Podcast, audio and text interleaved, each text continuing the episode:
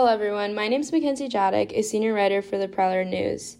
Seth Roach, a student at Starr's Mill, was nominated and selected for the 4 to 5A Swimmer of the Year award. Um, he was nominated by his head coach, Derek Abrams, and then selected and voted on by a board of coaches. They based their decision off state meet times and overall season performance. I spoke to Coach Abrams about Seth and his overall performance. First off, he's fast. Yeah. he is ridiculously good. But the reason why he's ridiculously good is because he puts in the time. He is swimming basically almost six days a week. He works extremely hard and he's very smart about how he swims. He's always looking at trying to cut down times by even the smallest margins of like getting a better uh, jump, a flip turn. I mean, anything swim related, he is really smart at. And so all of that combined gave him the ability to perform what, what he, at the high level to what he did.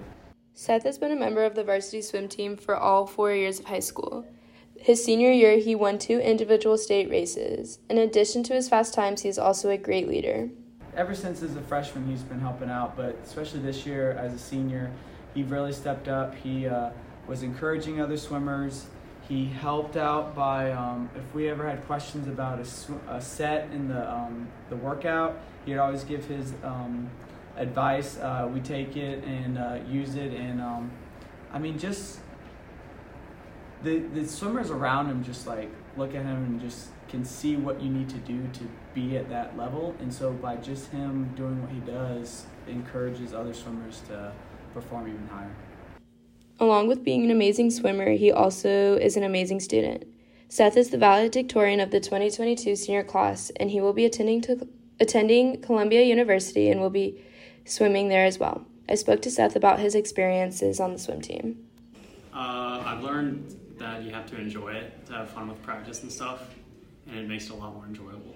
I think the biggest skill that I've learned is time management because uh, balancing school and practice and stuff like that, it's definitely tough at first, but once you do that, you learn how to use your time wisely, and then you learn good um, teamwork skills like and good um, kind of strategy with who's going to do what races and stuff. I try to motivate people as much as I can, especially as I've gotten older and now like as a senior, I can look like my younger brother's a freshman, and so I can kind of lead him in the right direction, and try to help people out like that. Do it. It's a lot of fun. It's um, you're gonna enjoy it a lot if you want to enjoy it. If you put in the work, you can get you can see a lot of improvements and it's very like rewarding seeing the times drop and stuff. So if you put in a lot of hard work and you enjoy what you're doing, you'll have a lot of fun.